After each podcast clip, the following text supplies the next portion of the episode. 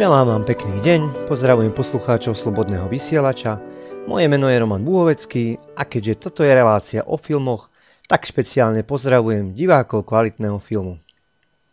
V tejto relácii sa vám snažím predstaviť a pripomenúť filmy s nejakým ľudským posolstvom, alebo upozorniť vás na filmy, ktoré nie sú širokej verejnosti známe, tzv. klubové či festivalové filmy. Niektoré z nich sú pre náročného diváka – ale sú o to vzácnejšie. Ak ste doteraz takýto žáner nevyhľadávali, nevypínajte. Možno zistíte, že vás to zaujme a odhodláte sa tak prekročiť svoje limity. Tak na úvod by stačilo. Teraz vám už želám ničím nerušené počúvanie a filmové snívanie.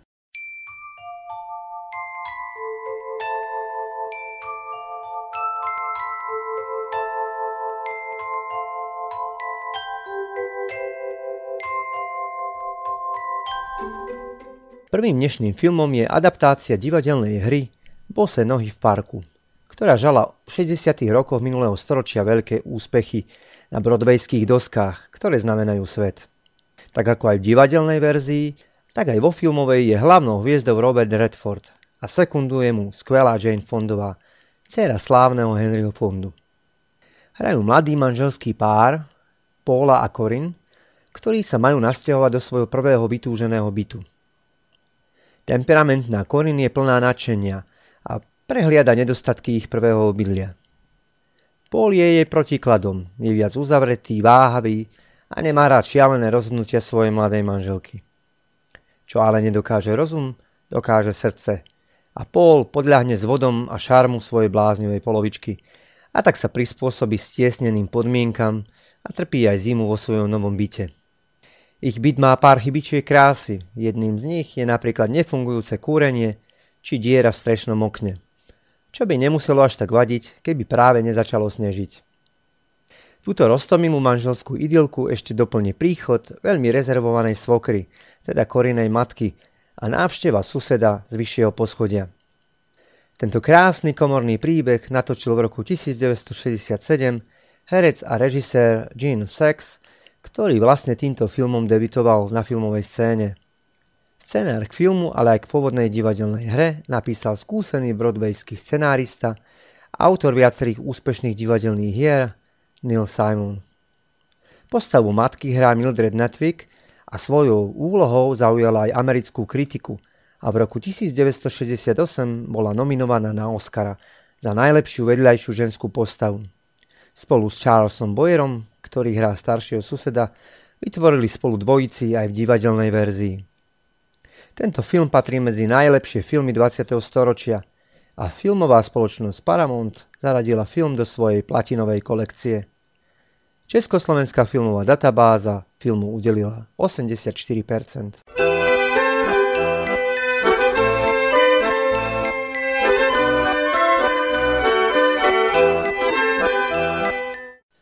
Druhým filmom, ktorý som dnes vybral, bude španielský film Zlodeji. Nečakajte žiadnu detektívku ani kriminálku. Je to síce film o mladých zlodejoch, ale vymýká sa z rámca bežných filmov tohto typu. Som presvedčený, že väčšina slovenských divákov tento film nebude poznať. Tento film je o túžbe mladého dospievajúceho chlapca žiť sporiadaný a plnohodnotný život, tak ako väčšina jeho rovesníkov. Alex má ale tú smolu, že jeho matka bola profesionálny zlodej a chlapca používalo ako svojho komplica. Svojmu remeslu ho naučila perfektne. Keď Alexova matka zomrela, chlapca vzali do siročinca a teraz, keď je Alex plnoletý, mal by sa postaviť na vlastné nohy. Nič iné ako kradnúť však nevie a je v tomto remesle fakt dobrý. Keďže nemal roky kontakt s okolitým svetom, jediného človeka, ktorého pozná, je obchodník so starožitnosťami, ktorý je aj priekupníkom s kradnutými vecami. Ten rozpozná v chlapcovi zlodejský talent a snaží sa ho presvedčiť, aby v tom Alex pokračoval.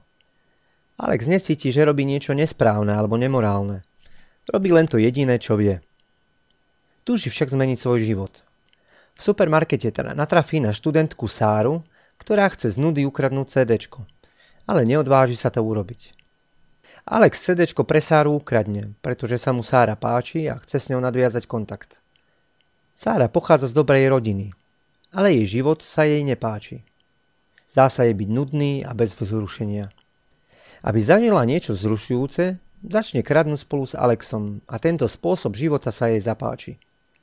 Nechcem obhajovať pohnútky týchto mladých postav, film však poukazuje na to, že spoločnosť nevie vytvoriť zázemie a uplatnenie mladým ľuďom, ktorí nechcú len prežívať a byť ako stádo. Myslím, že režisér Jaime Marquez si práve preto vybral takýto kontroverzný námet, aby trošku šokoval, ale aj prebudil niektorých spiacich ľudí. Kontrast medzi Alexom a Sárov je evidentný, ale to, že je Sára nespokojná s doterajším životom, hoci žije v prepichu, Svedčí o tom, že nestačí našim deťom zabezpečovať blahobyt, ale je potrebné im venovať svoj čas, aby sa necítili zbytoční a odložení. Alex sa hrá charizmatický Juan José Balesta. Sáru si zahrala talentovaná Mária Valverde, ktorá už ako 15-ročná očarila španielské publikum vo filme Slabosti bolševika a v roku 2003 dostala od Španielskej filmovej akadémie cenu Goya za objav roka. Neskôr si zahrala po boku Gerardine Chaplinovej či Evy Green. Mária Valverde patrí medzi najkrajšie a najtalentovanejšie španielské herečky. Postavu obchodníka so starožitnosťami stvárnil nemenej známy nemecký herec Patrik Bachau a už sme ho v tejto relácii spomínali. Film bol natočený v roku 2007 a produkoval ho Enrique López Lavin, španielský producent známy najmä filmom Sex a Lucia. Československá filmová databáza film hodnotí len na 63%. Predpokladám, že to hodnotili hlavne prívrženci komerčnejšieho filmu. Ak ste však priaznivci klubových filmov, tento film by sa vám mohol páčiť.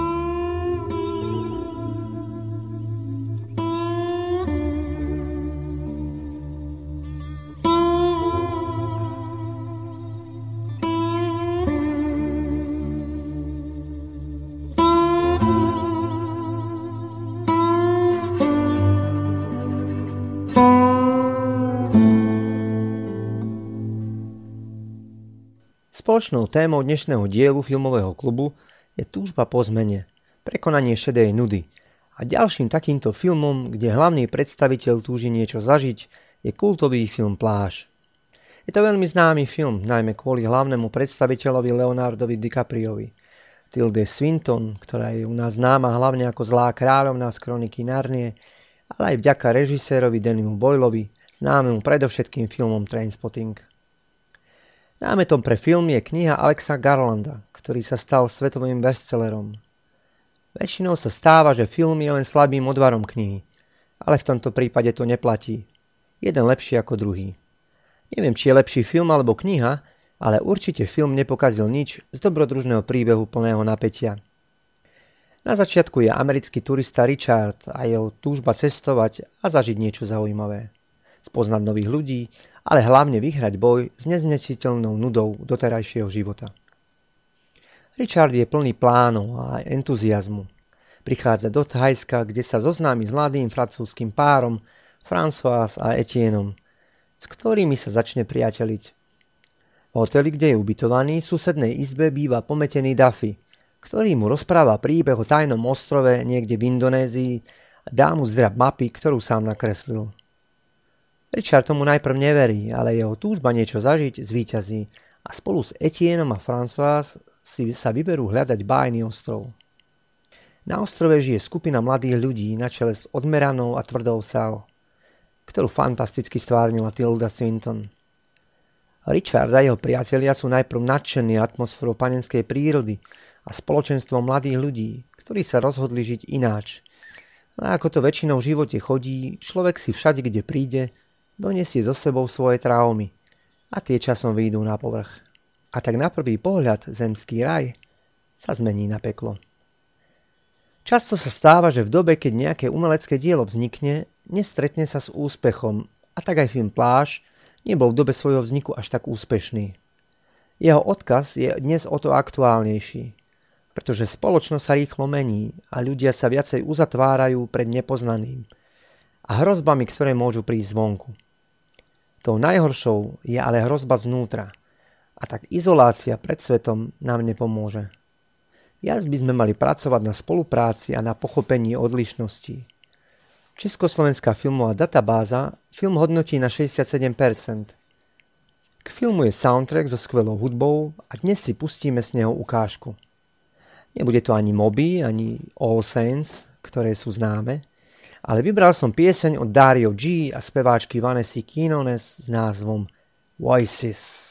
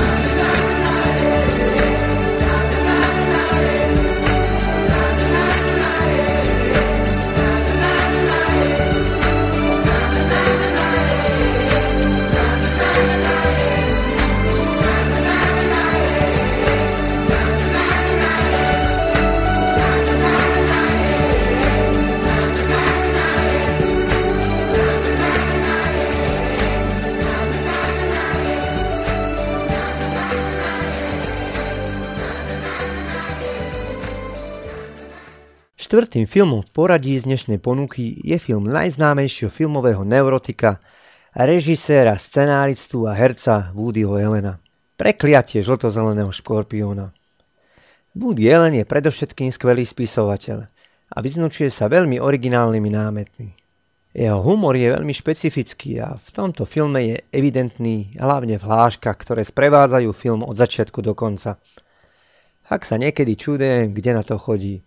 Dá sa povedať, že Woody Allen je nevyčerpateľná studnica nápadov. Je mi jasné, že nie každému sadne jeho humor. Ale vy, ktorí poznáte predošlé Ellenové filmy a páčia sa vám, budete určite nadšení.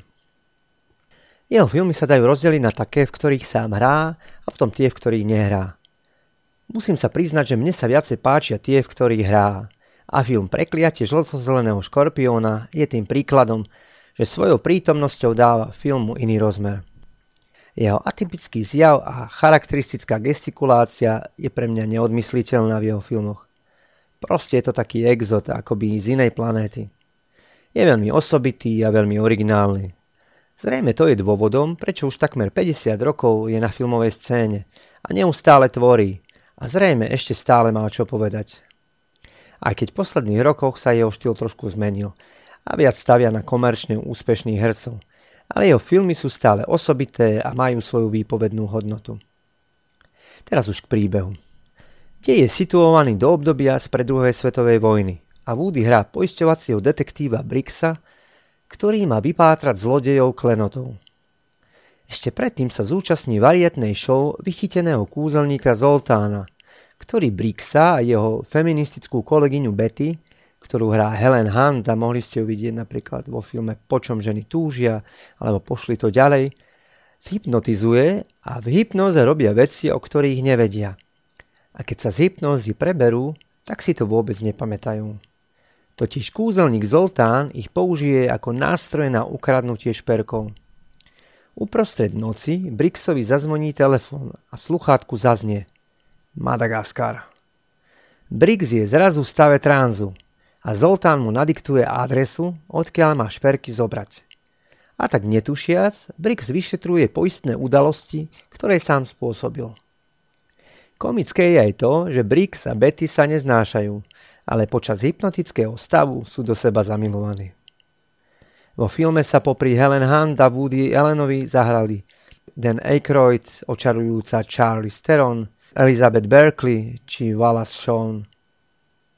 Okrem skvelého humoru a absurdných hlášok má film krásne výtvarné spracovanie a hlavne ženy môžu obdivovať krásny nábytok, veľmi zaujímavú garderobu, prekrásne tapety na stenách a v neposlednom rade všade veľa kvetov. Film bol natočený v roku 2001 a Československá filmová databáza film hodnotí na 80%.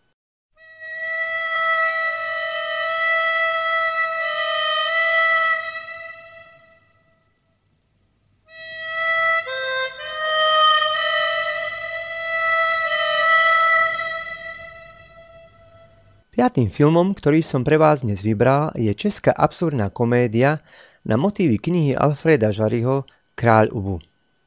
Toto špecifické dielko v sebe obsahuje viacero žánrov, od grotesky až po absurdnú drámu.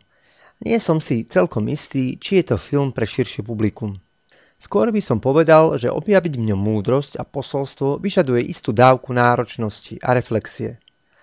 Sprvoti sprostý príbeh tak prerastá do prorockej vízie a jeho absurdnosť a ohavnosť nás má varovať pred vládcami, ktorých jediným zámerom je, aby sa mali dobre ako prasa v žite a nik si nedovolil siahnuť ich na toto pohodlie. Príbeh sa zameriava na chrapúnskeho a zbabelého otca Ubu, ktorý sa pod vplyvom svojej ženy a s pomocou komplicov zbaví kráľa a dosadne na jeho miesto. Nemá ani predstavu, ako treba vládnuť ale toho vôbec nezaujíma a tak urobí čokoľvek, aby sa udržal pri moci. V hlavnej úlohe sa nám predstaví Marian Labuda, starší a jeho výkon je ohromujúci. Podľa toho spoznáte, aký je kvalitný herec, keď negatívnu postavu zahrá tak, že sa vám zdá odporný.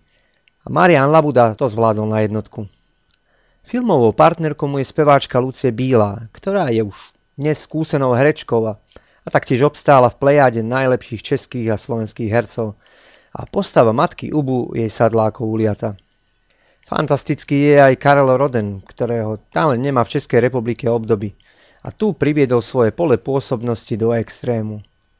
Vo filme si zahrali aj Bolek Polívka, či jeho manželka Chantal, ale aj sestra Ani Geislerovej Ester, či syn Mariana Labudu. Kulisy a scéna sú minimalistické, ale o to výraznejšie je vidieť charaktery postav a o to v tomto príbehu ide v prvom rade. Za režisérskú stoličku sa posadil známy český kameraman František Brabec a spolu s jedným z najúspešnejších českých scenáristov Milošom Macovrkom prispôsobili scenár filmovým podmienkam.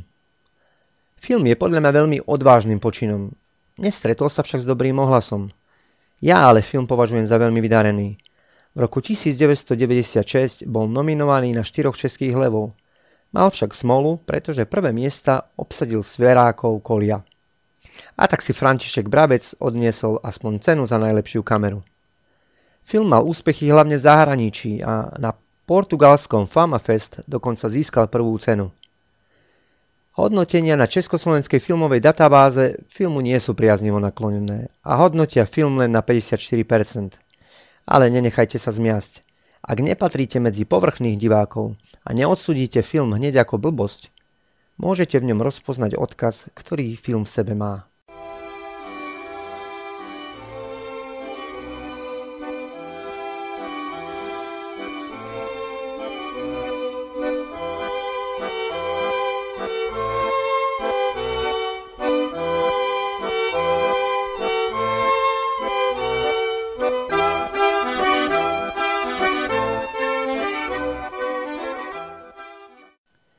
Dnes som do profilu tvorcu vybral špecifického všestraného Woodyho Elena. A ako som spomínal pred pár minútami, je charakteristický svojim absurdným a niekedy trošku zvrhlým humorom.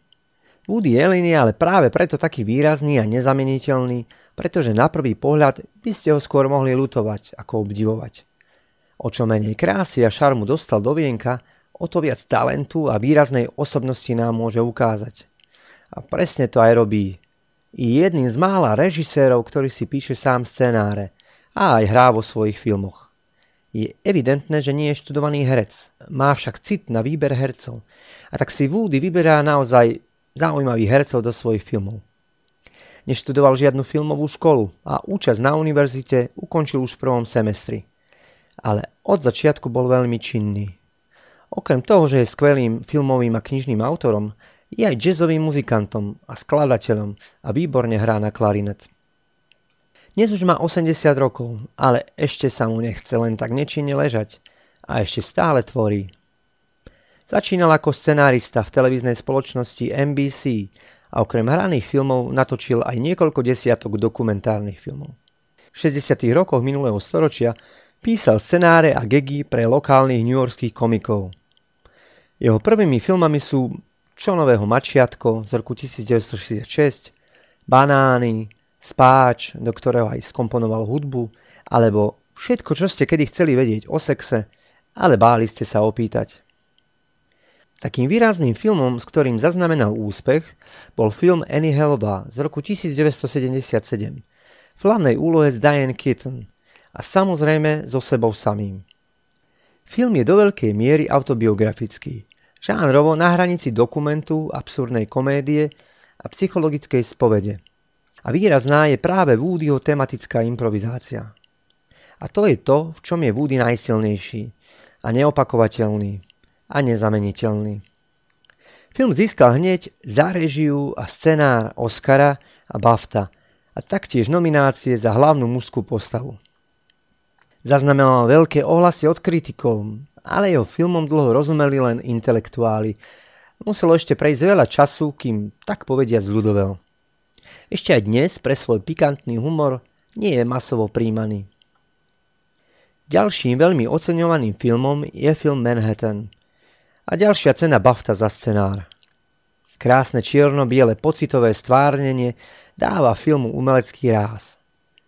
Woody sa s filmom pohral a film je sentimentálnou spomienkou na predvojnové časy New Yorku, v akom Woody vyrastal. Zaspomínal si na Gershwinovú hudbu a obklopil sa krásnymi ženami. Aj tento Woodyho film je osobnou autobiografickou výpovedou. A už koncom 70. rokov, keď film vznikol, si všimol úpadok kultúry, osamelosť, problémy medziludskej komunikácii a narastajúce psychické problémy u mladých ľudí. Keď preskočím pár filmov, je tu spolupráca s Woodyho prvou manželkou Mio Ferrou a Jeffom Danielsom vo filme Purpurová rúža z Káhyry, čo je taký fantazijno-romantický príbeh o vzťahu naivnej filmovej diváčky a filmového herca, ktorý vystúpi z plátna do reality. Film bol nominovaný na Oscara a víťazstvo za najlepší scenár mu vynieslo cenu BAFTA a Zlatý globus. Hneď o rok na to, v roku 1986, potvrdil svoje kvality vo filme Hana a jej sestry, čo je príbeh ovplyvnený spomínanými problémami vo vzťahoch, spôsobený aj voľnosťou mravov.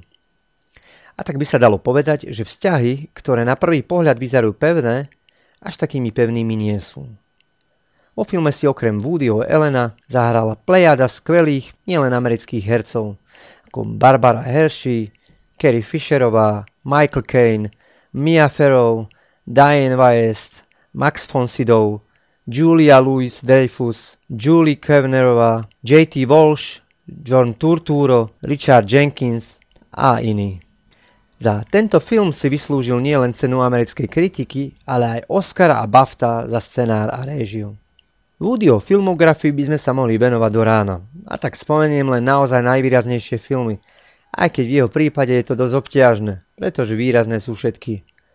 Za zmienku stoja zlaté časy rozhlasu, zločiny a poklesky, manželia a manželky, výstrely na Broadwayi, pozor na Harryho, darebáčkovia, ale z novších napríklad Matchpoint hra osudu, Vicky Kristina Barcelona, Jasminine slzy, alebo Polnoc v Paríži, za ktorý opäť získal Oscara a BAFTA za scenár. Woody má svojich obľúbených hercov a tých potom opakovane obsadzuje do svojich filmov. Keďže píše role priamo ušité na mieru, jeho postavy sú preto presvedčivejšie. A tak v jeho filmoch môžete opakovane vidieť jeho prvú manželku Miu Ferrov, Diane Keaton, Diane Weiss alebo z tých mladších Scarlett Johansson.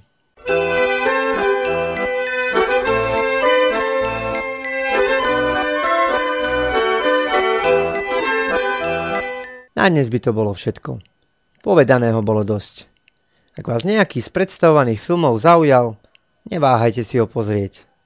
Ak neviete kde a môžete prísť sobotu večer do klubu Slobodného vysielača tu Banskej Bystrici, príďte si jeden z nich pozrieť s nami. Každú nepárnu sobotu o 20. hodine na Kapitulskej ulici číslo 8 si vyberieme jeden z piatich spomínaných filmov a pozrieme si ho spoločne. Ak ste unúdení sedením pred televízorom alebo počítačom a chcete nejakú zmenu, tak okrem toho, že si tu pozriete film, na ktorý by ste si doma možno ani nevedeli nájsť čas, spoznáte zaujímavých ľudí, ktorí vás môžu obohatiť. A kto vie, možno to budú vaši noví priatelia. V dnešnej dobe je už pomaly vzácnosťou sa len tak porozprávať. Tak neváhajte a príďte. Zatiaľ sa s vami lúčim. Do počutia. A dúfam, že aj do skorého videnia.